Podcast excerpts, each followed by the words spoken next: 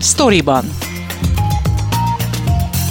Ez a Szabad Európa podcastja, amelyben a honlapunkon megjelent cikkek hátteréről, kulisszatitkairól beszélgetek a szerzőkkel.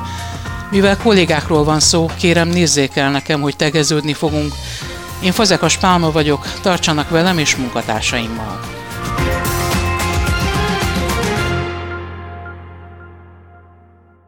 Láttatok már a Balatonban szállodát? Nem véletlenül nincsenek, nem ott van a helyük. Ezt mondta egy környezetvédő kollégáimnak, amikor a Fertőttó projektről készítettek videóriportot. Bejárta a sajtót és óriási indulatokat gerjesztett, amikor lerombolták az ikonikus cölöpházakat, hogy hatalmas betonkomplexumok építésébe fogjanak, gyakorlatilag részben a tó medrében. És ebben az sem zavarta a beruházókat, hogy Magyarországon a tavak parti sávját jogszabály védi. Ha ezt megengedheti az állam, akkor az azt jelenti, hogy elveszett a teljes természetvédelem, véli egy tájvédelmi szakértő. A világörökségi területként is nyilvántartott természetvédelmi helyszínen folyó építkezés azonnali leállítását kérte tavaly nyáron az UNESCO, és Európai Uniós eljárás is indult a történtek miatt. Arról, hogy mit tapasztaltak a helyszínen, a riport készítőit, a Szabad Európa új munkatársát, Horn Gabriellát és Barna Lipkovszki Miklóst kérdezem. Gabi, néhány hete dolgozol itt velünk a Szabad Európában. Nagyon sok tényfeltáró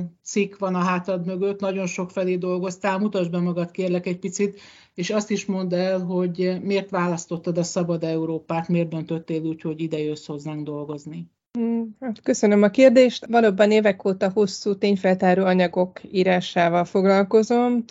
Elsősorban korrupciós ügyek, környezeti károkozás, hasonlók szerepeltek a témáim között, és hát ezek mind nagyon időigényes munkák, és ami, ami motivált, az az volt mindig, hogy úgy érzem, hogy nagyon sok iszonyú keményen és rendesen dolgozó ember él Magyarországon, ezt a vidéki útjaim során, amikor a terepen dolgoztam, tapasztaltam rendszeresen, és hogy úgy éreztem, hogy kiszúr a rendszer velük, és akkor az, az jó, hogyha feltárom azokat a visszásságokat, vagy segítek feltárni azokat a visszásságokat, amik az ő nehézségeiket okozzák. Tehát ez volt az egyik. Másrészt meg izgat is az, hogy megoldjak egy, egy ezt pici rejtélyek, mert azt hiszem, hogy nagyon sok apró részletből áll össze ez a nagy kép, és akkor amikor elkezdek keresni a cégadatbázisban valamit, meg közbeszerzési oldalon, akkor, akkor valamiféleképpen nyilván elégtételt érez az ember, ha megérti, meg tudja. Volt olyan, hogy az éjszaka közepén értettem meg, hogy na ez a cég, vagy ez a cégvezető miért csinált ezt, miért adta, nem tudom, és az nagyon, tehát az, az nagyon jó érzés. És hogy arra kérdésedre, hogy miért jöttem, én eredetileg a írúságíróként dolgoztam, és szerkesztőként is, és az is nagyon érdekes volt, hogy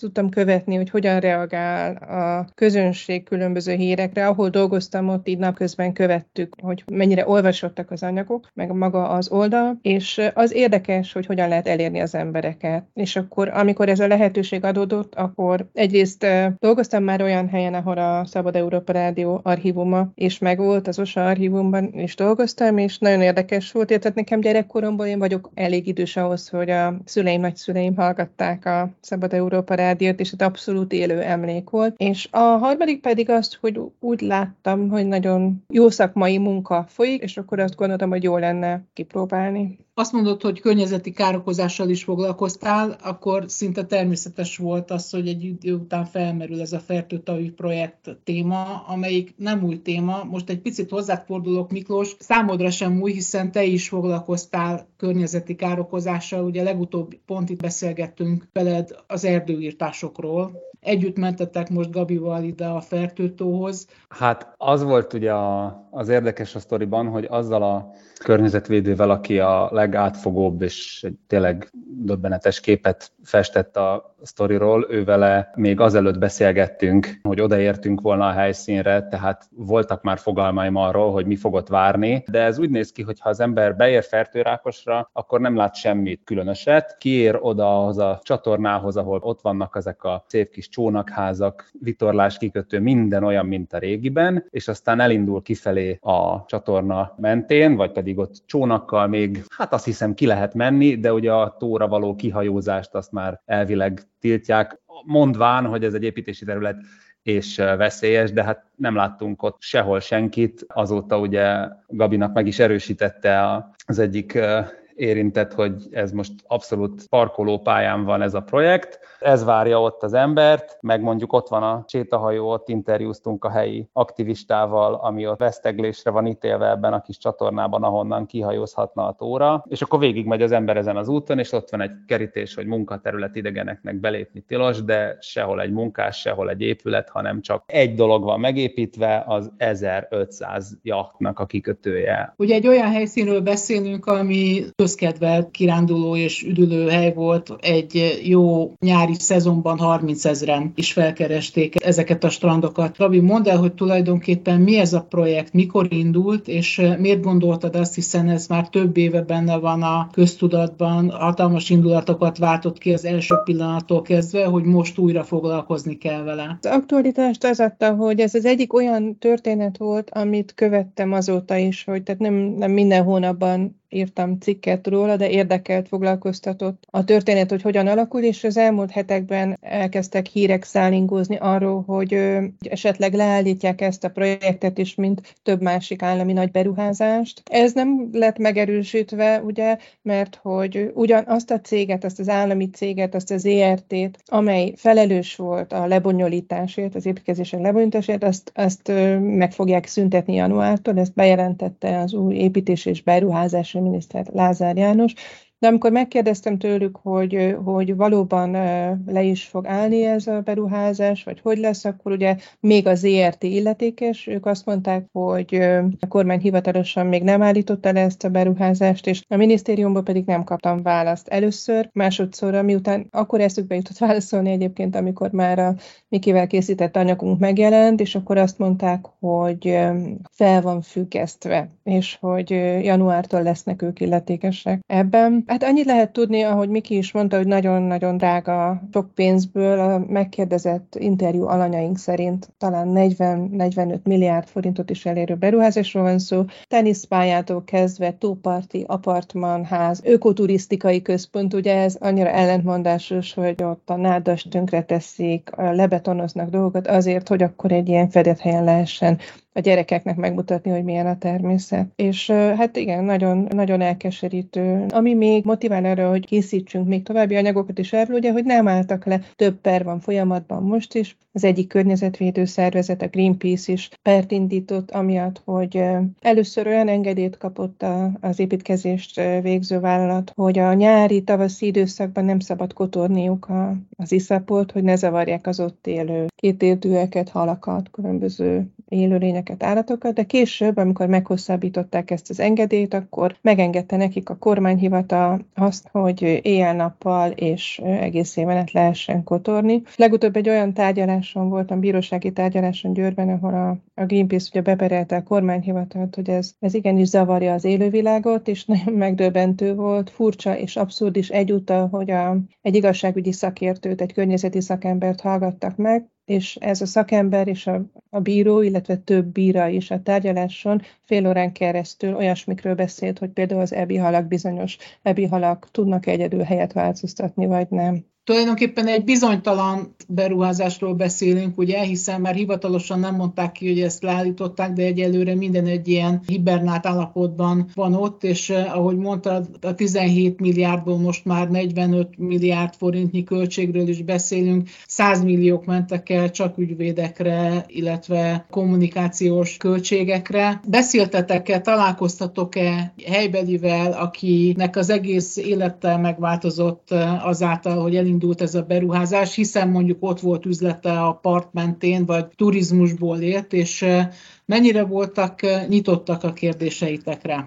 Kérdésekre nyitottak, a válaszadásra is nyitottak, csak nem kamerába. Ez egyébként egy általános probléma, főleg ilyen helyeken, Budapesten is nehéz lenne szerintem egyébként egy ilyen történetnél megszólalót találni, ha csak olyat nem, aki úgy érzi, hogy neki már úgyis mindegy, mert mindent elvesztett, de egy ilyen kicsi helyen, egy faluban, ahol mindenki ismer mindenkit, és azért olyan emberek is vannak, akik azt gondolják, hogy egyrészt az ő szavuk az sajnos nem hallatszik úgyse sehova, és hiába is tiltakoznának, akkor inkább lássuk meg, hogy mi lesz ebből, és akkor itt biznisz lesz, és akkor lesz majd turizmus, és az nekik jó lesz. Egyébként elképzelhető, hogy mondjuk azért, aki a turizmusban dolgozik, annak valahol jó lesz, és az, hogy a tájjelleg, és a nem tudom micsoda megváltozik, és nem az a fajta turizmus lesz, ami ott volt évtizedeken keresztül, hanem egy másik, az nekik nem baj. De beszéltünk olyannal, elmentünk egy vendéglőbe, és csodálatos, ideális riportalanyok lettek volna, ott volt egy fickó. Kérleltük és kérleltük, hogy nyilatkozzon, szó sem lehet róla, se arc nélkül, se sehogy, ugyan már, hát megismernék, félnek az emberek, hát azt is mondja ugye a Major Dula riportban, hogy az, attól is félnek, hogy egy csónakkal kivigyenek, hogy megnézhessd, hogy mi készül ott. Akit említettél, Major Gyula, ő a Fertőtó Barátai Mozgalomnak az elnöke. Bizonytalan sorsú a beruházás, és, és már is nagyon sokba került, és már is úgy tűnik a képeitek alapján, illetve a, a beszámolótok alapján, hogy itt visszafordíthatatlan változások történtek. Ráadásul mindezt úgy, hogy az engedélyeztetés során nyilvánvalóan jogszabályt sértett az is, aki az engedélyt kiadta. Magyarországon a tavakparti sávját nem lehet beépíteni, csak különleges esetekben. De ami még érdekesebb, hogy tíz éve titkosították a dokumentumoknak egy részét. Milyen dokumentumok azok, amikben nem lehet betekinteni? Tudunk-e erről valamit? Ezek a helyi civilek adatkérései voltak, de az ember már igazából nem is akad fenn ezen, hiszen olyan gyakran újságíróként is ütközünk ebbe, hogy, hogy nem válaszolnak, nem adják oda. Úgyhogy ezt csak így elfogadtuk. Én azt hiszem, hogy az egyik az egy ilyen megvalósíthatósági tanulmány, ha nem tévedek, tehát valószínűleg lényegi információt tartalmazó dolgokról van szó, és ezt, ezt nem tudták megszerezni ők. Mindenféle fondorlatos módon is persze próbálkozik az ember, de, de egyelőre nekünk sem sikerült többhöz hozzáférni, de például ennek a környezetvédő csoportnak is van egy ügyészségi beadványa pont, amit említettél ezzel a tóparti beépítése kapcsolatban, ami, amiről valóban van jogszabály, és hát tudjuk mennyire tartják be, mennyire nem tartják be például a Balaton körül sem minden esetben. Tervezitek el folytatni valamilyen módon ezt a témát, ezt a videós együttműködést együttműködést például Mikivel ezen a területen, hiszen maga a téma is eh, képi bemutatásért, videós bemutatásért kiáll. Szerintem igen, amint fejlemény is, hát lesz fejlemény az ügyben, minden, mindenképpen örömmel mennék újra nagyon is, azért, mert egyébként azt gondolom, hogy azért érdemes szerintem ilyeneket csinálni, mert amikor ezt így, hogy úgy mondjam, feketén-fehéren, színesen és HD-ban lát, hogy mi történik, és látod azoknak az embereknek az arcát, akik annak ellenére is hisznek abban, hogy érdemes ezért küzdeni, hogy több mint egy évtizede egyre szűkül a mozgástér, amit egy, egy civil szervezet, egy aktivista, vagy akár egy újságíró megtehet. Azért is fontos ezeket az ügyeket feldolgozni, mert hogy hogy nagyon sok olyan helyzetbe kerülnek az emberek az ország különböző részein, amikor így nem mernek szólni, nem merik felemelni a hangjukat tiltakozásképpen egy-egy ilyen beruházás ellen, és hogy én abban reménykedem, hogy ez megváltozik, és valamennyi jele, mintha lenne is ennek, mert a másik megkérdezett szakértőnk, Kun Zoltán például, ő egy másik beruházásról közelben, György Szent Iványon most egy akkumulátorgyár építését jelentették be, és ott néhány nap alatt rengetegen összeálltak, összeállták a pénzt a talajvizsgálatokra, ha jól emlékszem, tehát hogy hogy valamennyire változik, és egy picit, mintha tudatosabbak, jobban tisztában lennének az emberek a, a saját jogaikkal.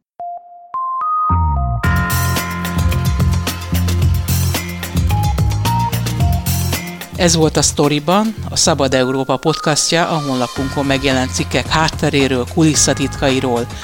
Én Fazekas Pálma vagyok, köszönöm figyelmüket munkatársaim nevében is.